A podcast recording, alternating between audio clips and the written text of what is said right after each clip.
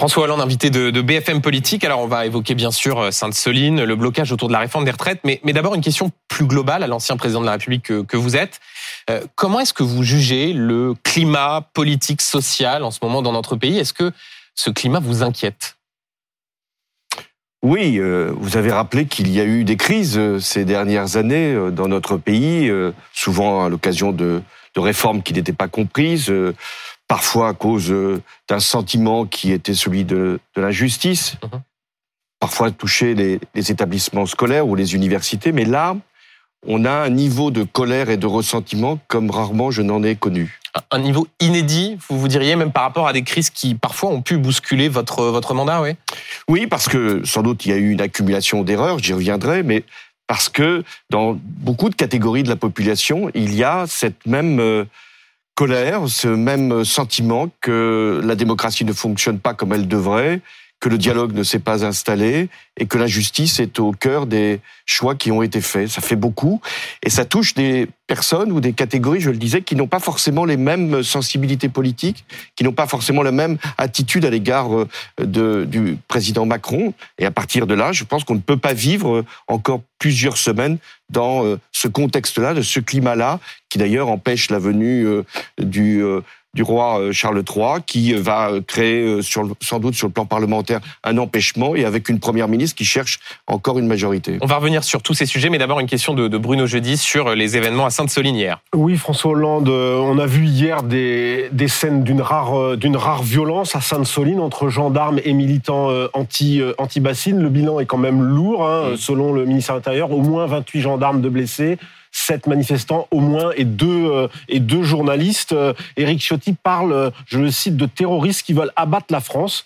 Quant à l'exécutif, on a entendu par la bouche de Gérald Darmanin, il vise l'ultra-gauche, l'extrême, l'extrême gauche. Ce sont eux les responsables? Avant d'évoquer les responsables, les violences sont intolérables, insupportables.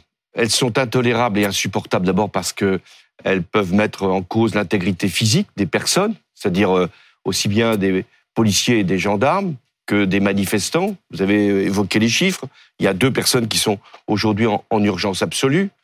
Ensuite, parce qu'elles détournent euh, l'objet même de, ce que sont ces manifestations, soit pour le partage de l'eau, soit pour euh, s'opposer à une réforme des retraites. Donc c'est d'une certaine façon euh, un, évitement et, et c'est grave de la part de ceux qui commettent ces violences. Et enfin, c'est une image qui est euh, particulièrement dégradante pour notre pays de voir euh, ces violences diffusées euh, à travers ces, ces canaux de télévision. Mais Monsieur Hollande, quand vous parlez des, violences, vous dites à la fois celles... Non, non, je dis de, les quel côté Les casseurs. D'accord, donc la responsabilité n'est pas partagée. D'abord, la, première responsabilité, ce sont ceux qui commettent les violences. Et ce sont les casseurs qui, on l'a vu dans les manifestations, qui ne sont pas de leur fait. Les manifestations sont portées par les organisations syndicales unanimement. Elles se sont d'ailleurs passées jusqu'à présent tout à fait correctement. Mmh. grâce à leur maîtrise. Mais là, ces casseurs, on les connaît, ça fait des, années qu'ils polluent un certain nombre de manifestations et qui s'introduisent dans les cortèges. C'est l'extrême gauche, l'ultra gauche, comme le dit Gérald Darmanin. Qui, qui, on peut même pas les identifier politiquement. Bon, bien sûr qu'ils euh, sont de, de l'ultra gauche si l'on veut, mais ce sont des groupes qui sont là pour détruire, qui sont là pour, non pas pour obtenir le retrait de quoi que ce soit, ou pour euh, empêcher qu'il y ait des bacides, ils sont là pour créer le chaos. Dans ces manifestations, euh, on a vu des élus écologistes, euh, des élus LFI. Ces rassemblements avaient été interdits. Est-ce que c'est la place des élus de la République de participer à ces manifestations interdites? Ça, vous leur poserez la question. des manifestations dans notre pays peuvent se dérouler, heureusement. Parfois, elles sont interdites, ça n'empêche pas qu'elles aient lieu, et ça a toujours été le cas dans notre pays, où même des manifestations interdites sont encadrées. Mais est-ce que c'est la place d'élus de la République Alors après, les élus, euh, c'est leur, je l'ai dit, c'est leur responsabilité. Je ne crois pas que ce soit ces élus-là, même si vous savez que je n'ai pas de lien particulier, notamment avec ceux de, de LFI, ce ne sont pas ces élus-là qui commettent euh, ces violences. Mais, mais parfois, ils sont ambigus quant à l'idée eh de ben, les condamner. dénoncent comme je viens de le faire, les violences. Parce que les violences, finalement, elles ont, elles, ont un effet contraire à ce que ces euh, élus semblent rechercher, c'est-à-dire euh, de pouvoir appeler l'attention du plus grand nombre des Français sur la question du partage de l'eau mmh. ou faire que la réforme des retraites soit contestée. Donc il faut être très clair sur euh, les, les, les, actes de violence qui sont le fait de groupes qui n'ont pas leur place dans les cortèges ou dans les manifestations, qui doivent être exclus d'ailleurs, qui le sont par les organisations syndicales et qui méritent les sanctions. Et euh, ce qui est l'objet même des contestations. Et là-dessus, que des élus, des citoyens, mais ça fait peur. Il y a beaucoup de citoyens qui n'osent plus aller dans les manifestations parce qu'ils peuvent craindre hum. qu'il y ait des, des, actes de violence. Un, un mot encore sur ce qui s'est passé à Sainte-Soline. Jean-Luc Mélenchon, lui, attribue la responsabilité des violences dans les Deux-Sèvres au gouvernement. Voilà ce qu'il a dit, ce qu'il a dit sur Twitter. Sans les braves M, c'est les brigades euh, motorisées, sans ce cirque, il ne se passerait absolument rien d'autre qu'une marche dans les champs. Pour Jean-Luc Mélenchon, la responsabilité, elle incombe donc aux, forces de l'ordre. Si euh, les forces de l'ordre n'étaient pas là, qu'est-ce qui se serait passé?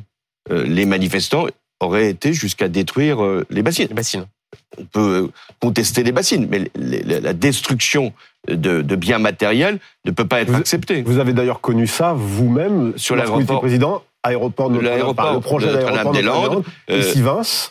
Euh, aussi une contestation euh, forte. Il y a un risque de ZAD en fait, c'est ça, de ce qu'ils appellent la zone à défendre. Il y a un risque en fait à chaque fois, et là il y a un risque avec les bassines. Oui, c'est pour ça que c'est légitime qu'il y ait des forces de l'ordre pour protéger les biens, même si ils sont contesté. Euh, c'était le cas pour Notre-Dame-des-Landes, où il y avait un projet d'aéroport qui finalement a été retiré par euh, euh, Emmanuel Macron. Et puis, c'était le cas aussi sur des retenues d'eau qui devaient permettre justement l'irrigation. Donc, qu'il y ait des contestations, c'est tout à fait légitime. Mais là, il s'agissait, si on les avait laissés faire, d'installer des camps. Je crois que c'était aussi simple que cela. Alors après, euh, on reviendra peut-être sur la question de l'utilisation des forces de l'ordre, absolument être maîtrisée ou pas. C'est vrai que cette question être invitée dans le débat. On parle de la, la politique du maintien de l'ordre. Il y a plusieurs enquêtes qui ont été ouvertes par l'IGPN euh, pour des violences supposées commises par des, par des policiers. Est-ce que vous, vous avez le sentiment qu'il y a un problème général euh, de violence policière ou est-ce que ce sont des bavures individuelles? D'abord, il y a euh, très grande difficulté pour euh, les forces de l'ordre lorsqu'il y a des manifestations qui sont justement euh, détournées par des agents violents. Voilà, là on parle bien des cortèges notamment concernant la réforme des retraites. On est passé de Sainte-Soline tout des, des, organisations syndicales qui ont un service d'ordre et qui font autant qu'il est possible une maîtrise de la manifestation. Et là, c'est extrêmement difficile pour les mmh. policiers, ça peut être aussi des gendarmes, c'est très difficile de, de pouvoir à la fois assurer le maintien de l'ordre, dans le respect, parce que c'est leur devoir, de la liberté de manifestation. Donc il faut que les consignes soient extrêmement claires. Je souhaite qu'elles l'aient été, c'est-à-dire bien distinguer dans euh, l'action euh, de, de, de, répression qui peut avoir lieu, bien distinguer entre les manifestants qui sont là pour dire ce qu'ils ont à dire et ceux qui justement sont des troubles troubles faits, euh, mais très violents. Et vous dites vous le souhaitez. Est-ce que c'est le cas? Est-ce qu'au fond il y a un problème en France structurel de violence policière, qui est une expression que notamment utilisée à gauche, ou est-ce qu'il s'agit seulement de dérapages individuels comme ça peut arriver dans d'autres professions D'abord, il y a des consignes. On l'a vu au moment de l'affaire des Gilets jaunes, lorsqu'il y a eu un changement d'ailleurs, qui est suite à ce mouvement-là, dans les consignes qui étaient adressées puisqu'il y avait eu euh, des euh, répressions extrêmement sévères. Ça ne veut pas dire qu'il n'y avait pas eu euh, de provocations qui, à un moment, pouvaient les... Elles sont adaptées, ces consignes? Eh bien, je crois qu'il y aura nécessité de bien regarder quelles sont les consignes qui ont été données ou qui sont encore en train d'être données. Deuxièmement, il y a des comportements individuels ou de groupes. Et là, il y a eu un certain nombre de plaintes qui ont été déposées. Une douzaine, oui. De,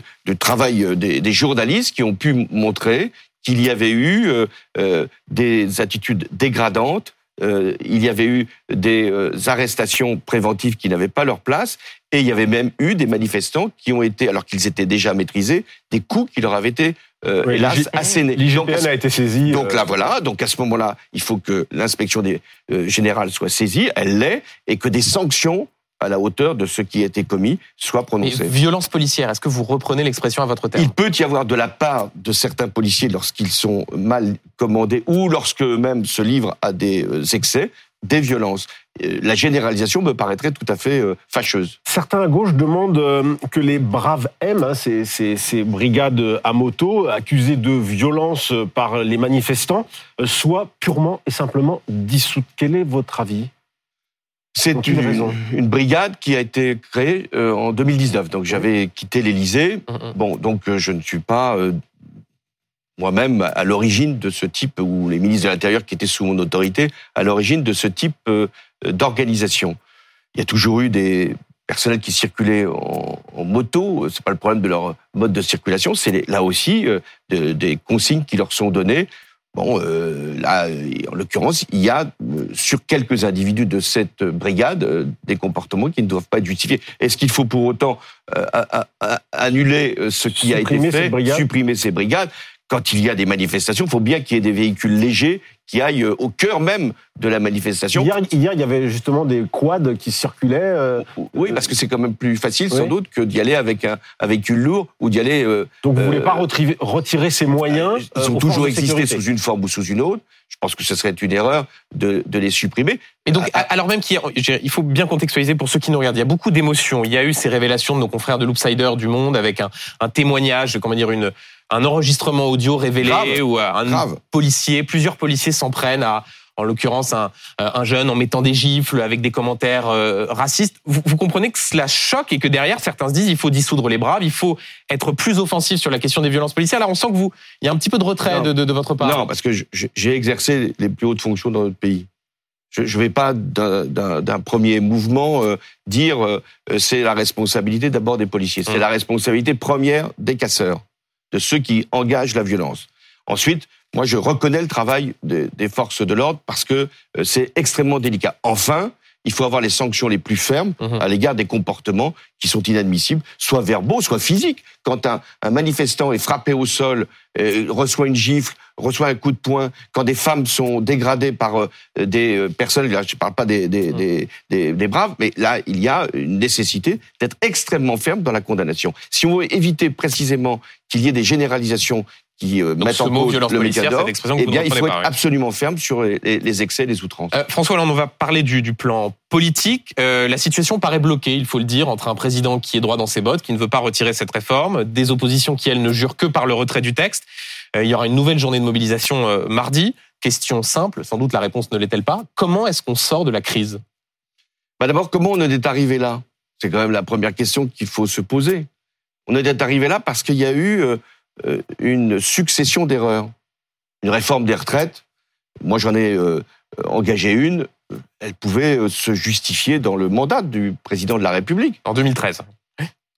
Mais là, on- il a été décidé d'une réforme des retraites au pire moment. Donc première erreur, une erreur de moment. Il n'y a pas de bon moment. Non, il n'y a, pas de bon, mais il y a de mauvais. Quand- jamais populaires. euh. non, mais quand vous lancez une réforme des retraites dans un contexte d'inflation forte, de pouvoir d'achat euh, forcément amputé et d'inquiétude, parce qu'il y a aussi une guerre en Ukraine qui crée euh, forcément euh, le doute sur euh, l'utilité, vous rentrez dans un processus d'incompréhension. Deuxième erreur, une erreur euh, de contenu, une erreur de sens. Quand vous proposez une réforme des retraites qui demande un effort à ceux qui ont travaillé dur et qui ont travaillé tôt, et rien à ceux qui euh, ont les revenus les plus élevés ou les patrimoines les plus importants, c'est aussi un contresens. Troisième erreur, une erreur de méthode. Quand vous commencez par discuter avec euh, une organisation politique, en l'occurrence les LR, plutôt qu'avec les syndicats, en l'occurrence La la CFDT. CFDT qui était prête à s'engager, vous commettez, là je pense, euh, une Le- nouvelle erreur. Je, je continue. Une quatrième erreur, qui est l'erreur de procédure.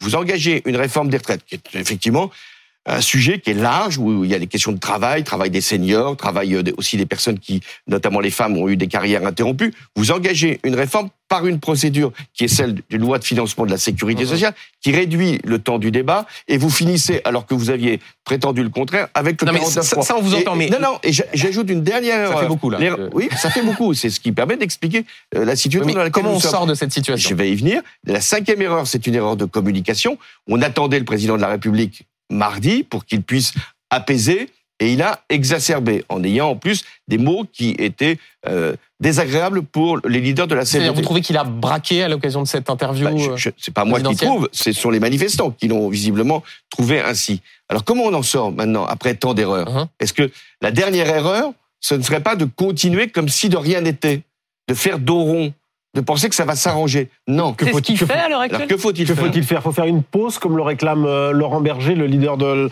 de la CFDT Je pense qu'il ne faut pas attendre. Et donc, euh, la meilleure des décisions, c'est euh, d'inviter l'intersyndicale sans attendre euh, la- la- l'avis du Conseil constitutionnel, en l'occurrence la décision du Conseil constitutionnel, dont on ne sait pas exactement quand elle va intervenir, et sans préalable. Voilà la bonne Sur la décision. réforme des retraites, C'est-à-dire spécifiquement. sur la, sur la réforme des retraites, sur tout sujet. Le président La de la République a dit qu'il était disponible, mais, pour, mais sur le travail. Il a dit sur le travail, il- Sur tous les sujets, sur tous les sujets, réforme des eh bien, il faut dire sur tous les sujets, dont la réforme des retraites. Et s'il prononce cette phrase, immédiatement, l'invitation à l'intersyndicale sur tous les sujets, donc sans préalable et sans attendre la décision du Conseil constitutionnel, je pense que euh, le- la situation peut être dénouée. Donc pas la peine de mettre sur pause. C'est quoi pause? Bah, Ça on veut dire quoi pause? C'est on reparle. Donc c'est ça, ce que vous dites, c'est qu'on reparle de la réforme des retraites avec Mais les c'est ce que organisations demande- syndicales. C'est ce que demandent Laurent Berger et les organisations syndicales. Ils ne demandent pas que tout s'arrête. Non mais ju- juste pour qu'on comprenne bien. Donc vous dites, euh, il faut qu'Emmanuel Macron reçoive l'intersyndicale et parler notamment des retraites. Admettons. Non, j'ai dit parler de tous les sujets, dont, dont les retraites. Donc admettons, ils vont à l'Élysée. Constat d'échec. Emmanuel Macron ne veut pas retirer sa réforme. Les syndicats ne veulent pas entendre parler de la mesure d'âge. Que se passe-t-il derrière Et vous ne pouvez pas préjuger de l'issue d'une. Bah, Un petit peu quand même. Ça Bah, fait quand même euh, si- près d'un an qu'on si parle le- de ce sujet-là. si les positions sont figées. Mais si il n'y a pas un mouvement sur la question de report de l'âge légal, il n'y aura pas d'issue du conflit. Chacun le sait. Et donc vous pensez vraiment qu'Emmanuel Macron, compte tenu de sa psychologie, compte tenu du capital politique qu'il a engagé sur le report de 62 à 64 ans, peut encore reculer sur cet élément-là Mais je ne me pose pas la question de la psychologie. Je me pose la question de l'état du pays. Si il ne se passe rien, si euh, euh, l'obstination euh, est la gros, seule si règle on- de si on conduite, attend la décision du Conseil constitutionnel. si, euh, Alors, sans- si la décision du Conseil constitutionnel permet de trouver une ouverture, nous verrons bien. mais, Mais rien n'empêche de faire l'invitation aux pensez inter- qu'il faut à le faire l'intersyndicale avant tout de suite. Si la, la décision du Conseil constitutionnel est dans quelques jours, mieux vaut attendre la décision du Conseil constitutionnel. Si elle est dans un mois, mieux vaut ouvrir tout de suite la négociation. Mais justement, parce que vous ouvrir la, la négociation, vous parlez de la CFDT, euh, il y a quand même un problème de relation personnelle entre Laurent Berger et Emmanuel Macron. Vous, vous avez bien connu les deux hommes, hein, ils se côtoyaient quand vous étiez président de la République. Comment est-ce que vous expliquez ce rendez-vous manqué entre eux deux? Parce qu'il y a un problème de, de compréhension de, de ce qu'est la, la position euh, d'une organisation syndicale comme la CFDT, au-delà des questions de personnes. Moi, j'ai eu à faire des réformes. Des réformes qui n'ont pas toujours été simples. Euh, Souvenez-vous, euh, une réforme des retraites, une réforme du marché du travail. Que vous n'avez ni mis sur pause, ni retiré, alors Non. même qu'il y avait de la Mais- contestation dans la rue. Mais j'ai toujours voulu que les organisations syndicales réformistes puissent soutenir, participer par, la négociation à ce que euh, je proposais, soutenir les réformes. Et aussi bien pour le marché du travail que pour euh, euh, la, retraite, la CFDT a été, pas seule, hein, a été un acteur déterminant. Si on met de côté les syndicats réformistes, bien sûr, des syndicats plus contestataires ne seront pas plus convaincus, mais si on met de côté les organisations réformistes, celles qui sont prêtes, et, et je crois que c'est l'esprit encore de la CFDT et de beaucoup d'autres, ceux qui sont prêtes à justement euh, vouloir travailler sur euh, les réformes qui sont proposées, alors si vous les mettez de côté, vous avez ce qui s'est produit. Et qu'est-ce qui s'est passé? C'est-à-dire que plutôt que de travailler avec les organisations syndicales, notamment euh, Laurent Berger et la CFDT, eh bien, il a été préféré un accord politique avec les LR. Ça pouvait se concevoir. On Mais fait, mais ça vient pardon, on fait plutôt de la démocratie politique plutôt que la démocratie sociale. Eh bien, on a vu le- les conséquences. Il y a eu l'échec de la négociation politique et, il y a eu la mise hors jeu des organisations syndicales. D'où la situation dans laquelle nous mot, sommes. d'un mot juste avant de, de- d'aller de partir euh, en pub, est-ce que vous considérez que dans cette séquence, notamment de vis-à-vis de Laurent Berger, il y a eu une forme d'arrogance du président de la République, de Laurent Berger utilise le mot parfois de mépris ou de sentiment de, de déconnexion? D'incompréhension, c'est sûr. Une organisation syndicale comme celle de la CFD, première organisation syndicale française, on la met pas euh, à côté d'une réforme comme celle-là. Chaque fois que Mais mépris, Euh, Laurent Laurent, Berger- dit mépris. bah, c'est sans doute ce qu'il a ressenti. Mais est-ce, chaque que- fois est-ce que c'est ce que vous constatez aussi? Bah moi, je, je, je, je n'ai pas à donner un sentiment personnel. J'ai simplement à dire que toutes les réformes que j'ai faites passer, la CFDT, Mais il a changé, Laurent Berger non, il n'a pas changé. Il a toujours les mêmes. Et, et- et j'en ai donné l'explication. Laurent Il n'est pas en train de devenir un homme politique? Je ne crois pas. Enfin, il a toujours écarté euh, cette hypothèse, mais enfin, ça, ça le regarde. Mais Laurent Berger, il a toujours défini une ligne rouge. Si on, franchit cette ligne rouge, il ne peut pas suivre. Quelle était sa ligne rouge? Pas de report de l'âge légal de 62 à 64 ans. On a fait tout l'inverse. Et on va continuer à parler de tous ces sujets dans quelques instants, François Hollande, juste euh, avant une petite flèche de pub. L'ancien président de la République, François Hollande, invité de, de, BFM Politique. François Hollande, avant de continuer euh, de vous poser des questions sur, la, sur les retraites, euh, la séquence des trois photos, trois photos vont s'afficher derrière moi, il faut en choisir deux, on va les voir apparaître dans quelques instants. Les voilà, trois photos. La première, Bernard Cazeneuve, votre ancien Premier ministre. Un président ne devrait pas dire ça, c'était le, le, livre de Gérard Davet et Fabrice Lhomme qui vous était consacré. Et Nicolas Sarkozy. Quel choix faites-vous? Bah, je suis un humaniste, je vais prendre les personnes, moi, pas, le, pas les objets. Alors allez-y, donc première, premier choix Eh bien, commençons par Bernard Cazeneuve. Euh. Alors, euh, le JDD a révélé que mardi soir, vous aviez dîné, entre autres, avec euh, Jean-Christophe Cambadély, Stéphane Le Foll, Nicolas Maillard-Rossignol, le maire de Rouen, et Bernard Cazeneuve, donc, figure de la gauche anti-NUPES. C'est pour préparer la campagne de Bernard Cazeneuve en 2027 bah, C'était bien qu'il puisse y avoir, avec Bernard Cazeneuve qui a lancé déjà une initiative, avec d'autres une discussion sur comment euh, refonder une gauche réformiste capable de représenter euh, une alternance euh, pour les prochaines échéances et en particulier en 2027. Mais vous souhaitez qu'il soit candidat, Bernard Cazeneuve? Mais là, il, lui-même n'est pas dans cette forcément dans cette affirmation. Il dit. Oh, il commence à dessiner un chemin. Mais comme je le dis souvent, c'est pas un problème simplement de personne, si c'était que ça. C'est un problème d'organisation. C'est un problème de de structuration d'une gauche qui euh, aujourd'hui euh, n'a pas de présence significative dans le débat politique puisque le Parti socialiste s'est aligné sur LFI. Donc il y a beaucoup de, de, dirigeants, souvent jeunes du Parti socialiste, qui veulent aussi construire la gauche réformiste. Il y a les plus anciens, euh, mmh. Bernard Cazeneuve qui a exercé une fonction éminente, Premier ministre et ministre de l'Intérieur, qui veut euh, vous aussi participer à Vous le soutiendrez s'il souhaite être candidat en 2025 Moi, je soutiens cette organisation nécessaire de la gauche et Bernard Cazeneuve fait partie des figures qui doivent à un moment euh, être euh, des références et, on en a besoin. Deuxième photo, donc Nicolas Sarkozy. Si Alors ça, c'est pas sur le même sujet, j'imagine. Pas exactement. Euh, il était auditionné à l'Assemblée nationale le, 16 mars, le même jour que vous d'ailleurs, sur la question du, du nucléaire, et il n'a pas pu s'empêcher de parler de vous. Écoutez. Pompidou a démodé De Gaulle. Euh, Giscard a démodé euh, Pompidou, euh, euh, Chirac a démodé. Bon. moi, je l'ai un peu démodé. On peut pas dire à François Hollande qu'il est démodé qui que ce soit. Mais, mais, mais bon.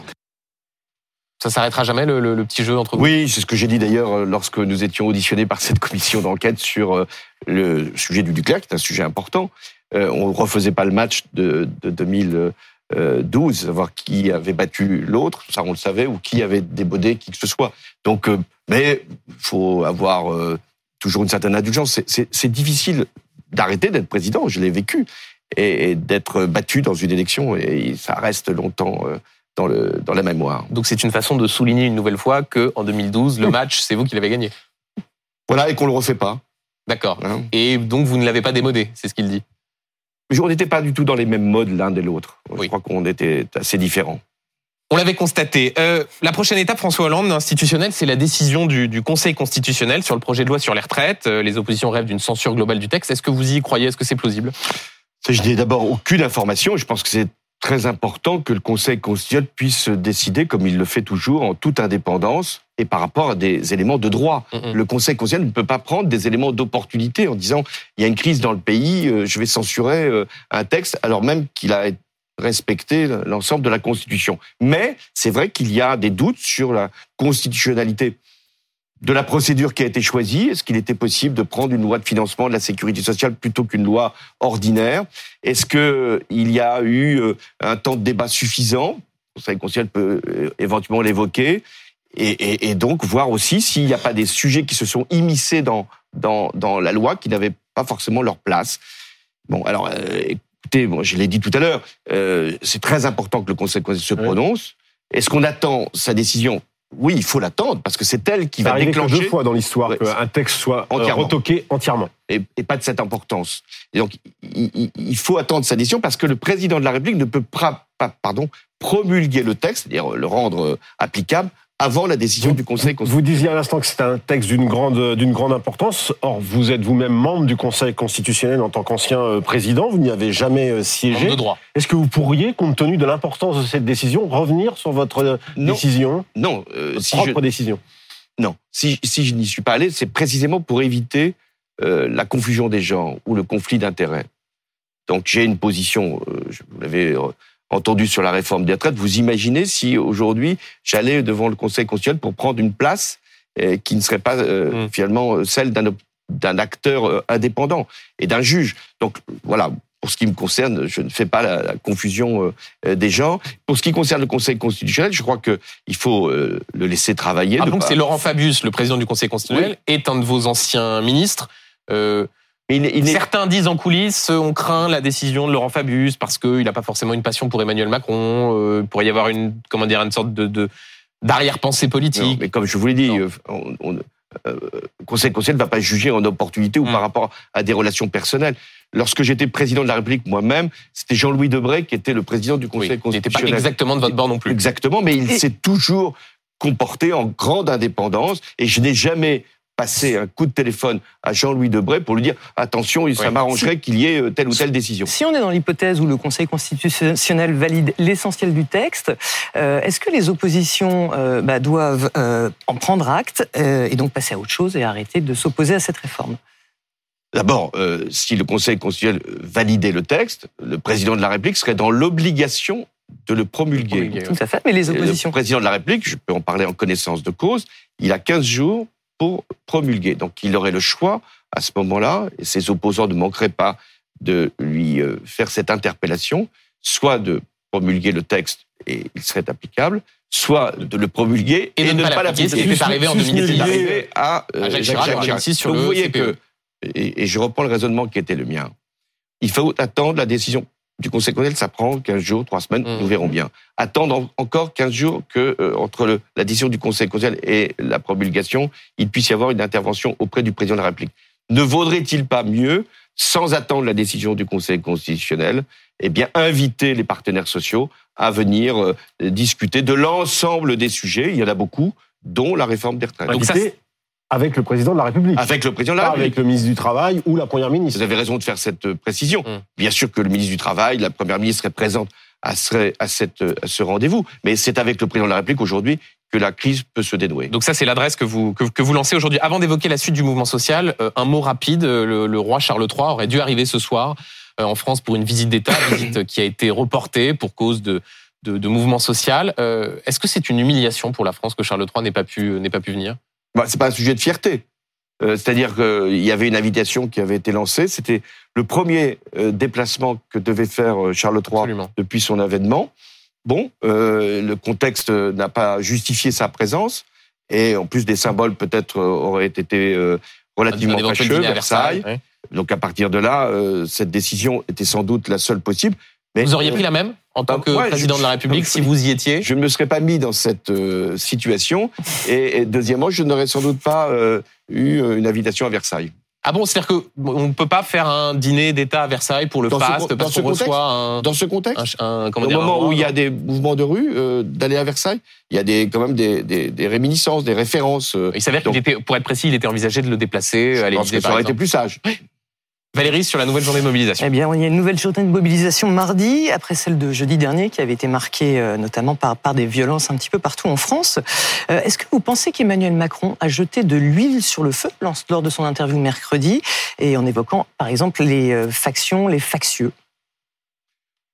Bah, cette intervention, elle était attendue parce qu'elle venait justement après euh, l'adoption du texte par le 49.3 qui avait suscité euh, une certaine euh, contestation, euh, à tort ou à raison, mais quand même, euh, il y avait une brutalité qui avait été soulignée. Donc, le mot qui était attendu était celui d'apaisement. Dans l'intervention du président de la République, il n'a hélas pas figuré.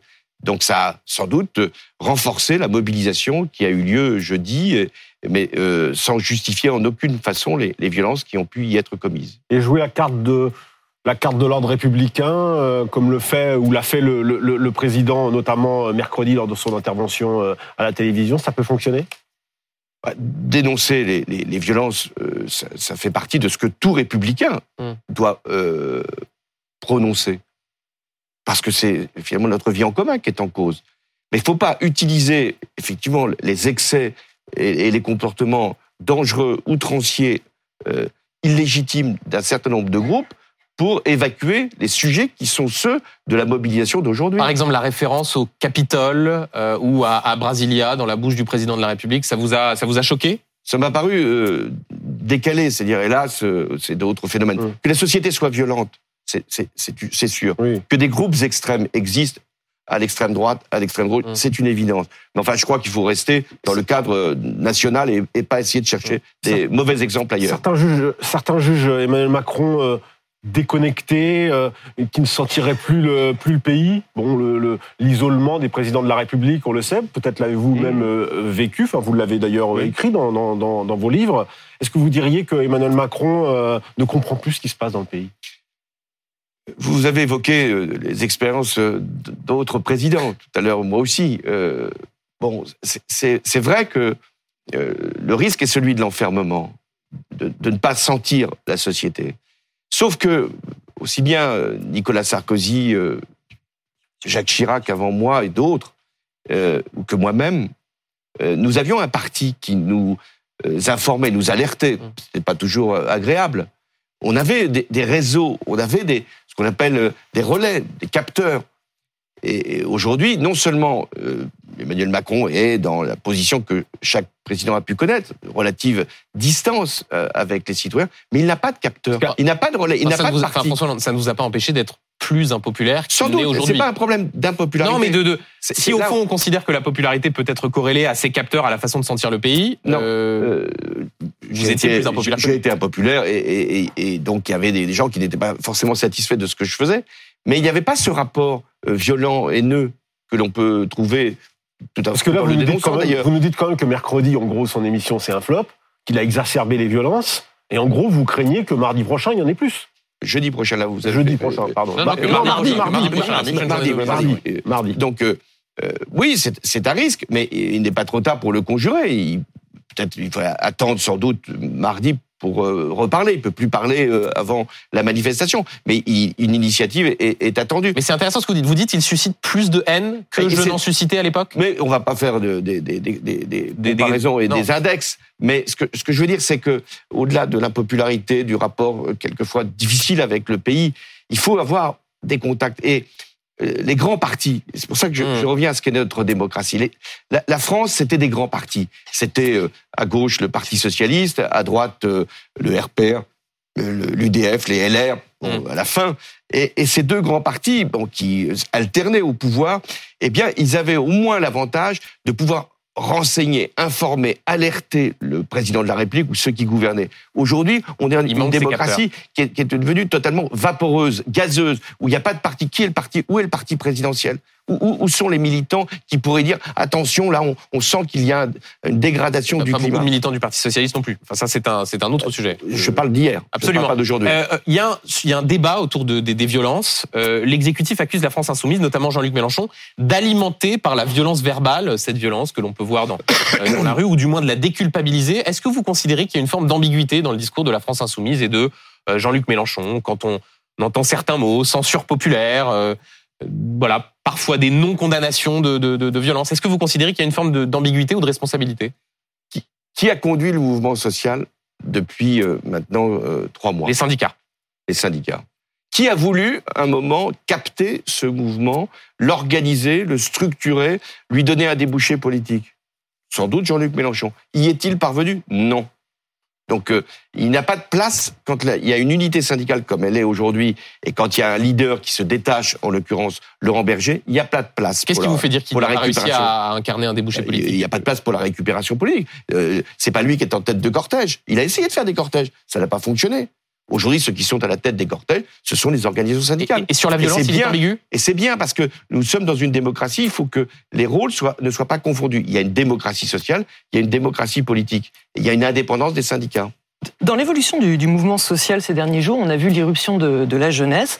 C'est la grande peur de, de tous les gouvernements, de tous ceux qui gouvernent. Est-ce que ça peut fondamentalement changer le mouvement? Oui. Moi, je, je- je- parce qu'on fait référence, et à juste raison, à ce qu'a été euh, la période pendant laquelle j'ai exercé le pouvoir, au nom des Français. Moi, mon inquiétude la plus grande, et, il y avait des épreuves qui, avaient frappé, c'était que la jeunesse puisse, euh, à un moment, sortir, déborder. Parce que euh, elle témoigne à ce moment-là d'une défiance à l'égard de la politique et d'une incompréhension à l'égard de, ceux qui gouvernent et, et plus largement de, de l'ensemble de, des, des, des représentants de la nation.